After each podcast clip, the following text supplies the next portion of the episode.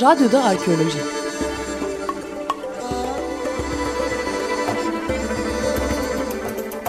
Bir arkeoloji programı.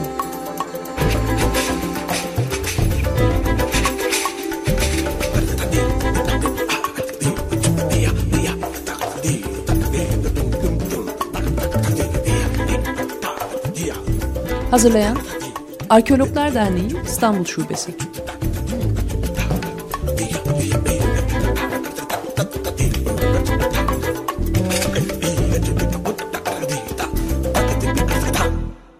Radyoda Arkeoloji programından merhaba sevgili dinleyiciler. Ben Yiğit Ozar.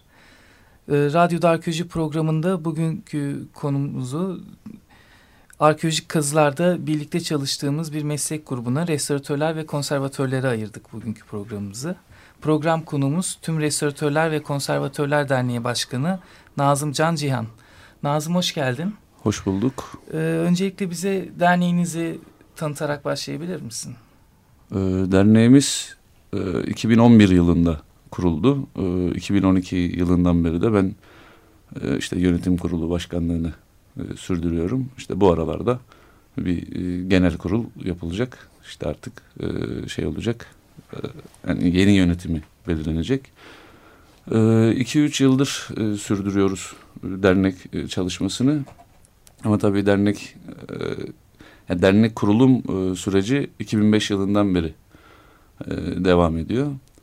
Yani 2005'ten 2011'e kadar devam etti. E, tabii şeyde e, restoratörleri bir araya getirmek, konservatörleri bir araya getirmek oldukça zor olduğundan e, onun için böyle uzun bir zaman aldı kurma şeyi, süreci. E, 2012 yılında da işte e, yasal olarak kurulmuş oldu. 2012 e, yılından bu yana da e, çok fazla bir şey yapamadık e, mesleki e, problemlerden kaynaklı. E, derneğimizin amaçları da e, şöyle söyleyeyim. E, yani tüm restoratörleri isminden de anlaşılacağı gibi tüm restoratör ve konservatörleri bir araya getirmek. Mesleki sorunları e, işte birlikte e, çözebilmek adına, e, mesleki gelişimi birlikte sağlayabilmek adına e, kurduk bu derneği. Ee, yani temel olarak derneğin e, şeyi bu. Ee, amacı, e, kurulum süreci bunlar. Mesleki sorunlardan da söz edeceğiz elbet ama öncelikle derneğin isminde de olduğu için ve son dönemde de Türkiye'de çok kullanıldığı için restorasyon sözcüğü tabii çok kullanılan bu ve bir de konservasyon evet. var. Bu kavramların Türkiye'deki algılanışıyla başlayalım istersen. Olur. Yani bu kavramlar e, ya ben 2002 yılında e, bu mesleğe başladım. 2002 yılında çok duyulmamış şeylerdi. Yani kavramlardı. Ee, yani elbette ki biliniyordu ama belli çevrelerce biliniyordu. 2002 yılından e, şu güne kadar e, nasıl bir değişiklik oldu bu şeyde kavramların e, algılanmasında ya da e, yani kullanımında diyeyim. Ee, en başta yani her şeyden önce bir kere daha fazla şu anda bilinen bir e, şey restorasyon dediğinizde artık Anadolu'da insanlar evet bir yapının restore edildiğini e, konuşabiliyor ya da e, herkesin bizim meslekte herkesin e, örnek olarak söylediği işte e, dedesiyle e, ne bileyim babaannesiyle anneannesiyle akrabalarıyla konuşurken e, restorasyon dediğinde e, anlaşılmaması artık e, atlatılmış durumda. E, bir tek belki konservasyonda bu sorun e, devam ediyor olabilir. E, tabii bu yayılma yani bir yani artık popüler olmasıyla e, birlikte e, bu şey yani kavramlar oturmuş oldu. Bütün e, yani bütüne e, dair söylüyorum bunu. E, yani bilmiyorum e, yeterli oldum ama şeyler. E, tabii ama işte son dönemde görüyoruz işte restorasyon projesi diye bir tabela koyuyorlar mesela ama evet. arkasından bir ihya projesi çıkıyor. Evet. Yani e, dediğim gibi bu e, ya ben şu anda şu şimdiye kadar anlattığım e, halk e, arasındaki e, algısı e, halk arasındaki algısı nın sağlayan zaten işte bu algının oturması yani kavramların oturmasını sağlayan zaten bir furya şeklinde e, bir rant kapısı olarak görülmesinden dolayı artık restorasyon çalışmalarının e, haliyle iyice yayılması her yerde bir restorasyon çalışması görmek her yapının aslında tabii restorasyon değil de senin de dediğin gibi tabelasında restorasyon yazıyor ama e, restorasyondan farklı, restorasyonun tanımından ya da konservasyonun tanımından e, çok farklı uygulamaları e, görüyoruz. Bu da artık bu şeylerin restorasyonun ve konservasyonun herhangi bir inşaat gibi algılanıp çok rahat bir şekilde belki denetimli belki denetimsiz bir şekilde çok yaygın olarak yapılmasından kaynaklı bir durum. Tabii o zaman şunu diyelim yani gönül isterdeki restorasyon ve konservasyon e, şimdiki düzenli rant kapısı olmuş inşaat sektörünün bir parçası olarak değil de gerçek anlamda ki e, haliyle yaygınlaşabilseydi toplumsallaşabilseydi. Tabii yani işte o yani restorasyon çalışmalarının e, yaygınlaşmasıyla e, toplum bunun yani bu kavramları öğrendi ama e, bu işi yapanlar ya da işte bunun eğitimini verenler e, belki bu kadar e, şey olmadı. E, topluma bunu doğru e, aktaramadı diyebiliriz yani. Ya da aktarma Gerçi, fırsatı olmadı. E, o da olabilir. Yani tabii ki e, şey değil öyle genellemeye girmesek. e, peki eğitim yani restoratörler ve konservatörlerin eğitimi nasıl oluyor? Bildiğimiz kadarıyla bir iki yıllık okullar var, bir dört yıllık okullar var. Tabii. Ee, 1997 yılına kadar e, meslek yüksek okullarında ön lisans düzeyinde eğitim vardı sadece. E, elbette hani yüksek lisans düzeyinde de e, eğitim veren okullar vardı, üniversiteler vardı. E, meslek yüksek okulları e, yani şeyde e, şu an tam net şey söyleyemeyeceğim ama 80 e, sonlarında e, var olduğunu biliyorum meslek yüksek okullarını. Yani kendi okulumdan doğru bunu şey yapabiliyorum, söyleyebiliyorum. Ve şimdiye kadar da yani şu anda da devam ediyor. 1997 yılında İstanbul Üniversitesi'nde fakülte düzeyinde 4 yıllık bir bölüm açıldı. Sonrasında da bir 5-6 yıl önce de Batman Üniversitesi'nde bir 4 yıllık eğitim veren bir bölüm daha açıldı. Yani bu her iki yani bu iki bölümde artık tabii mezunlarını veriyor. 2001 ee, yılından beri İstanbul Üniversitesi mezun veriyor. Ee, iki yıl öncesinden beri de e, Batman Üniversitesi mezun veriyor. Ee, şeyler e, ön lisans düzeyinde eğitim veren e, yani üniversitelerin haliyle ön lisans olmasından dolayı zaten tekniker ünvanıyla mezun veriyorlar. Bu diğer e, iki işte Batman Üniversitesi ile e, İstanbul Üniversitesi'ndeki bölümden de e, restoratör ve konservatör ünvanıyla e, mezun veriyor bu bölümler. Peki bu restoratör konservatörler ve teknikerler, işte çini, fresk, e, ahşap eserler, cam eserler pek çok farklı kültür varlığı grubunun restorasyon ve konservasyondan e, sorumlular. Evet. E, eğitimde ve daha sonraki çalışma hayatlarında bunlardan üzerin, bunlar üzerinde uzmanlaşma şansı yakalayabiliyorlar mı yoksa profesyonel yaşamda önüne ne gelirse onunla çalışmak zorunda mı kalıyorlar? Ee, eğitimde e, yani şu zamandan bir e, 6-7 sene öncesine kadar e, meslek yüksek okulları e, biraz daha e, belli konular üzerine eğitim veriyorlardı. O da e, okulların bulunduğu e, memleketlerle alakalı. Mesela işte Safranbolu mimari çizim, röleve, işte belgeleme, mimari restorasyon Safranbolu'da olmasından dolayı da ahşap yapılar gibi şeylerde ağırlık veriyordu eğitimine. Ya da işte kendine yani işte mesela restorasyon konservasyon diye e, ön lisans bölümleri de vardı. Onlar e, arkeolojik kazılarda çalışacak e, arkadaşlara e, arkadaşları yetiştiriyorlardı. E, onlar da küçük buluntu üzerine restorasyon, konservasyon ve işte kimyaya e, dayalı eğitimler veriyorlardı. E, sonrasında tabii bütün hepsi mimari restorasyon adı altında toparlandı ve hepsinde ortak müfredat e, işlenmeye e, çalışıldı. E, büyük çoğunluğu mimari restorasyon, belgelemeye yönelik eğitimler vermeye başladı.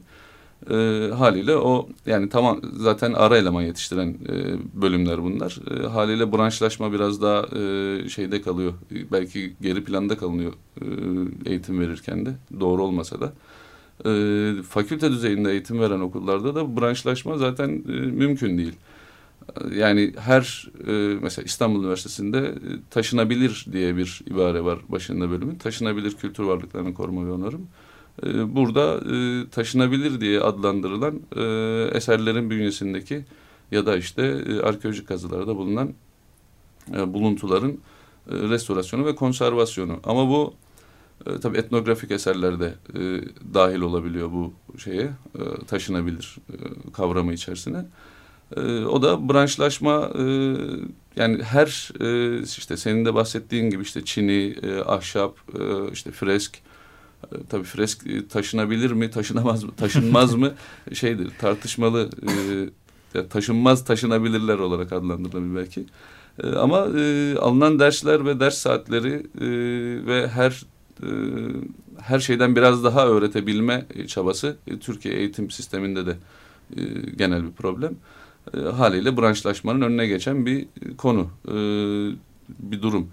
E, bundan dolayı da bizler piyasa diye söyleyeceğim ben. Piyasaya çıktığımızda karşımıza ne gelirse onun üzerine çalışarak yani branşlaşmadan çok uzakta e, tabii buna dikkat eden e, insanlar var, meslek e, meslektaşlarımız var ama e, çoğunlukla ne denk gelirse yapabilecek altyapıya sahip olduğunu düşündüğünden e, eğitim alan arkadaşlar e, ne karşılaşırsa hepsini yapabilir şeklinde hareket ediyor. Yani branşlaşma okulda da verilmediği gibi piyasada da çok e, aranan bir şey değil. Belki lisans üstü e, eğitimlerde arkadaşlarımız seçiyor olabilir. Peki birazcık da çalışma alanlarınızdan bahsedelim. Birincisi ortak çalışma alanımız arkeolojik kazılar. Evet. Nasıl bir şey arkeologlarla ortak çalışmak? Yani keyifli, e, daha az yorucu diyebilirim çünkü arkeologlar yoruluyor. Biz daha çok e, şeyde e, onları bulup getiriyorlar yapıyoruz diye görülüyor. Ve birçok yerde de böyle oluyor. Birçok çalışmada da. Yani keyifli bir çalışma. E, neticede farklı disiplinler bir araya geldiğinden e, dolayı daha bir e, şey oluyor. E, yani daha iyi bir çalışma ortaya çıkarabiliyoruz bu durumlarda. Mesela arkeolojik kazılarda çalışırken nasıl ne gibi sorunlarla karşılaşıyorsunuz? Ya bir kere en başında eski e, ustaların olmasından mesela öncesinde işte eğitim kurumlarının çok yaygın olmamasından e, olmadığı zamanlardan e, gelen bir alışkanlık belki bu. E, alaylı ustalarla çalışma e, e, alaylı ustalarla çalışırken de tabi bu bütün kazılarda karşımıza çıkmıyor ama e, denk geldiğimiz yerlerde e, alaylı ustalarla çalışırken e, tabii bazı anlaşamadığımız yani ortak dili kullanmadığımız için e, ustaların biraz da e, daha fazla e, pratik yani pratiğe dayalı e, çalışmasından dolayı e, ufak tefek sorunlarla karşılaşılabiliyor. Bununla birlikte e, tabii bütün hepsinde olmasa da gene e, arkeolojik kazılarda e,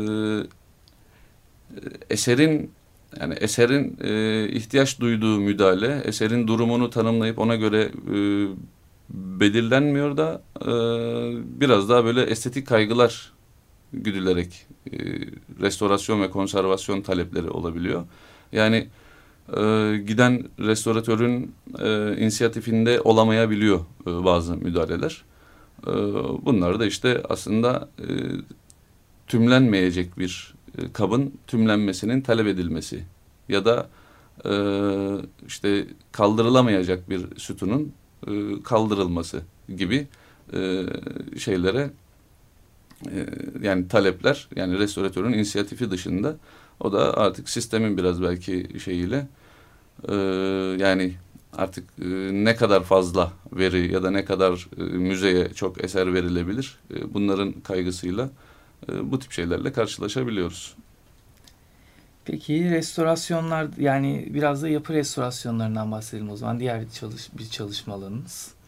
Yapı restorasyonlarında, mimari projelerde e, son dönemde zaten bunlarda ciddi bir artış var programın başında da söylediğimiz evet. gibi. Ama e, bu artış e, nicelik olarak fazla olabilir fakat nitelik olarak e, kimisinde ciddi eleştiriler de oluyor. E, siz bu projelere nasıl dahil oluyorsunuz? Bunların için bu projelerin için içerisinde nasıl görev alıyorsunuz ve işte bu bahsettiğin biraz önce arkeoloji kazı için söylediğin karar alma süreçlerine bu projelerde etkin olarak katılabiliyor musunuz? Ee, şimdi Kültür Bakanlığı'nın bir şeyi var, bir listesi var zaten. Ee, istekliler listesi var, müteahhitler diye biz aramızda söylüyoruz da işte bu restorasyon işlerine girebilecek, e, restorasyon çalışmalarının e, çalışmalarını yürütebilecek, ihalelere katılabilecek 300'ün 350'nin üzerinde bir firma listesi var. E, bu firmalara baktığımızda bütün hepsi inşaat firması. Yani hepsinde tabii ki restorasyon hepsinde yazmasa da e, işte bir kısmında restorasyon yazıyor e, firma bünyesinde e, şeyde künyesinde e, ama bünyesinde restoratörü olmayan e, firmalar bunlar. Yani hepsi değil tabii ki belki üç beşinde vardır zaten piyasada da bütün hepsine yetecek kadar bilmiyorum. Ve karar mekanizmasında yer alabilecek restoratör var mı? E, tabii bunlar da şey e, yani hepsine yetecek kadar yok bunu biliyoruz en azından. Ee, çoğunlukla dediğim gibi inşaat e, inşaat olarak başladıkları ticari hayatlarını e, restorasyon furyasıyla beraber restorasyona çeviren bir şey var, e, bir durum var. En başında dediğimiz gibi artık her yerde dağın başındaki bir medresede ya da bir kilisede ya da işte herhangi bir yapıda restorasyon çalışmaları onu yeniden inşa etmeye e, yönelik çalışmalara dönüşüyor e, haliyle. E, nasıl diyeyim işte yani şeyde de piyasada da arkadaşlarımıza sorduğumuzda e, arkadaşlarımıza baktığımızda işte 8-10 arkadaş bir firmada çalışıyor. Başka arkadaşlar işte başka bir grup başka bir firmada çalışıyor. Ama bunlar dediğim gibi firmaların yapıları gereği sadece geçici e, durumlarla e, orada bulunuyorlar.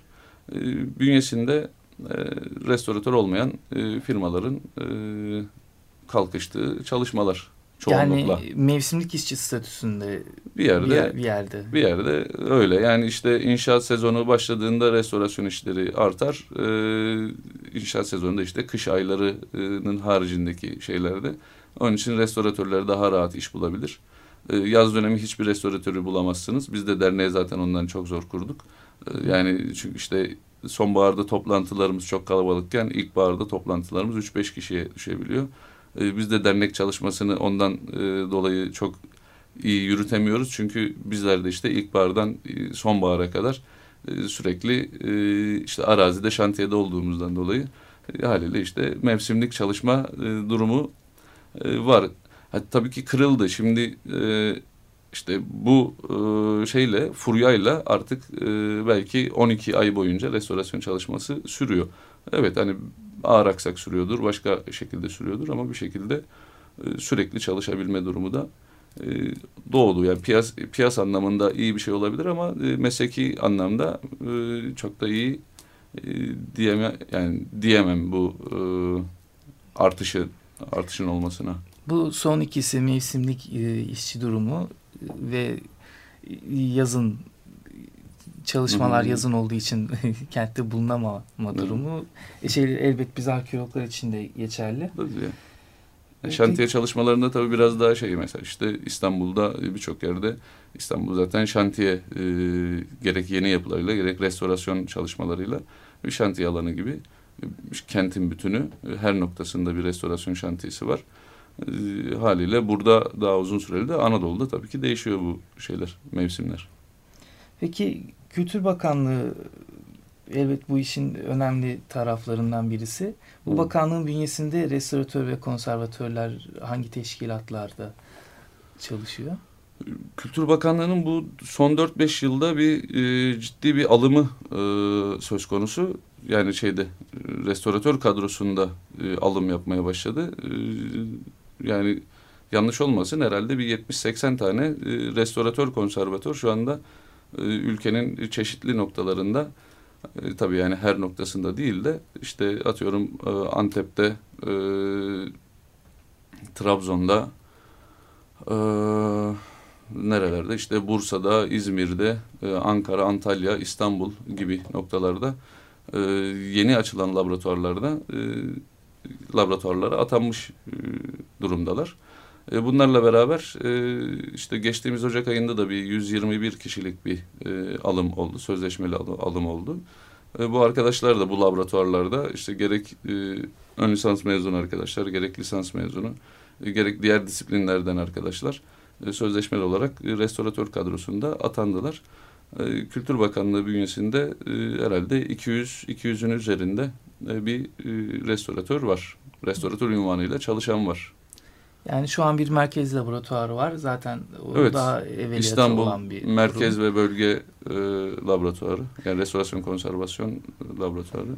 Bir de ona ilaveten şimdi bölge laboratuvarları, bölge laboratuvarları kuruldu. Bir dokuz tane kuruldu. E, evet. Müzelerimizde, arkeoloji müzelerimizde bazılarında var herhalde. Arkeoloji müzelerin evet hepsinde yok. İşte e, örnek verecek olursak e, Aydın Müzesi'nde zannediyorum var bu yeni atamayla Aydın Müzesi'nde de yani yeni dediğim Ocak ayındaki mülakatlı alımla e, Aydın Müzesi'ne giden oldu mesela. Ya da Kütahya falan gibi şehirlerde, müzelerde tabii bir ya da iki e, sayıları bu bulunan arkadaşların. Herhalde o yetersiz kaldıkları durumlarda bölge laboratuvarlarından artık e, yararlanacaklar. Evet. Herhalde öngörüsü bu bakanlığın. Zaten şöyle bir durum var işte İstanbul Merkez ve Bölge Laboratuvarı e, işte Diyarbakır'daki bir çalışmaya, Erzurum'daki bir çalışmaya artık yetişemez işte bu e, restorasyon çalışmalarının da artmasından dolayı yetişemez oluyorlar. Haliyle İstanbul içerisinde ciddi bir yoğunluk var ve merkez olmasından dolayı ciddi bir iş, yo iş yoğunlukları var. E, haliyle bölge laboratuvarları bir ihtiyaç. E, çünkü bir kurumdan oralara gidip gelmektense bölgelerde e, uzmanların bulunduğu birimlerin olması e, ve onun için de bu laboratuvarların kurulmuş olması elbette ki atılmış iyi bir adım. İstihdam Peki, açısından da. Peki önemli. denetimle ilgili görevleri var mı bunun teşkilatın?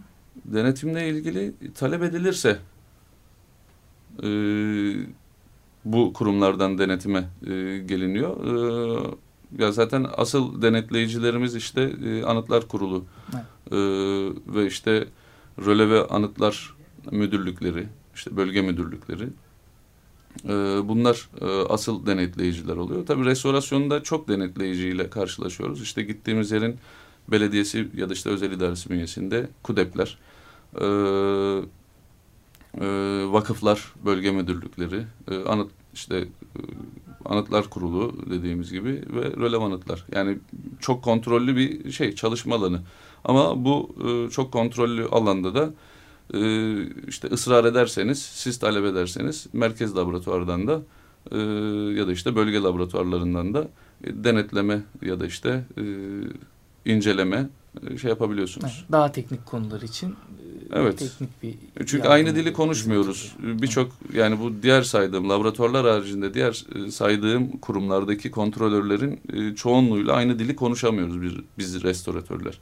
E, bu durumda da ya ben kendi şantiyemde daha önce işte iki yıl önceki çalıştığım şantiyede, yürüttüğüm şantiyede kendim talep ettim. Yani beni siz denetleyemezsiniz çünkü aynı dili konuşmuyoruz. İşi doğru yürütmek için bana meslektaşla gelirseniz bu çok daha iyi olur diye bir talepte bulundum. Onlar da ya kontrollerin de e, haliyle e, anlaşabildiğimiz, tabii mesleki anlamda aynı dili konuşmuyoruz ama e, en azından anlaşabildik işin doğru olabilmesi için. Ve laboratuvar tarafından e, en azından bir görüş alındı. Peki e, son olarak istihdam ve özlük haklarınızla ilgili neler diyebilirsin?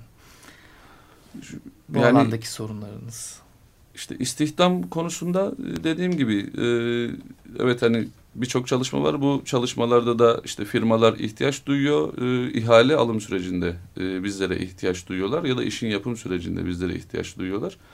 E, tabii şeyde e, bir restorasyon çalışmasını tamamen restoratörle değil de e, daha çok işte birkaç tane bir iki restoratör ve geri kalan işçiyle çözmeye çalışıyorlar. E, özlük hakları ile ilgili de mevcut memur arkadaşların e, özlük hakları ile ilgili sorunları var. E, onunla ilgili de zaten sendikaları üye oldukları sendikaları e, daha çok ilgileniyor. E, o da işte arkadaşlar ee, birçok kimyasalla çalışıyorlar ee, ya da işte bulundukları konum işte Maliye Bakanlığı belki bir şeylerini e, yani Maliye Bakanlığı'nda gitmeyen evrakları şunlar bunlar gibi çok net bilmediğim için öyle söylüyorum. Ee, bu konularda da e, bu üye oldukları sendikalar ilgileniyor onunla alakalı. Yoksa çok sorunları var. Anladım. Peki sevgili Açık Radyo dinleyicileri bugünkü programımızı e, birlikte çalıştığımız bir meslek grubuna restoratör ve konservatörleri ayırmış, ayırdık. Program konumuz Nazım Cancıyan'dı. Kendisine geldiği için teşekkür ediyoruz. Ee, önümüzdeki program görüşmek üzere. Hoşçakalın.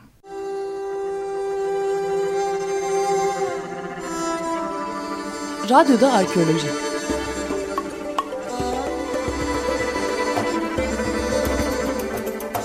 Bir arkeoloji programı.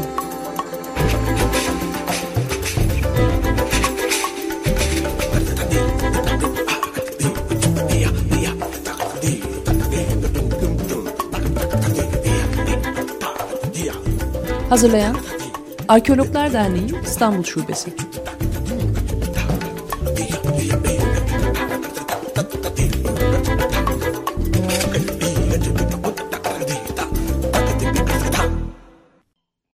Radyo program destekçisi olun. Bir veya daha fazla programa destek olmak için 212 alan koduyla 343 41 41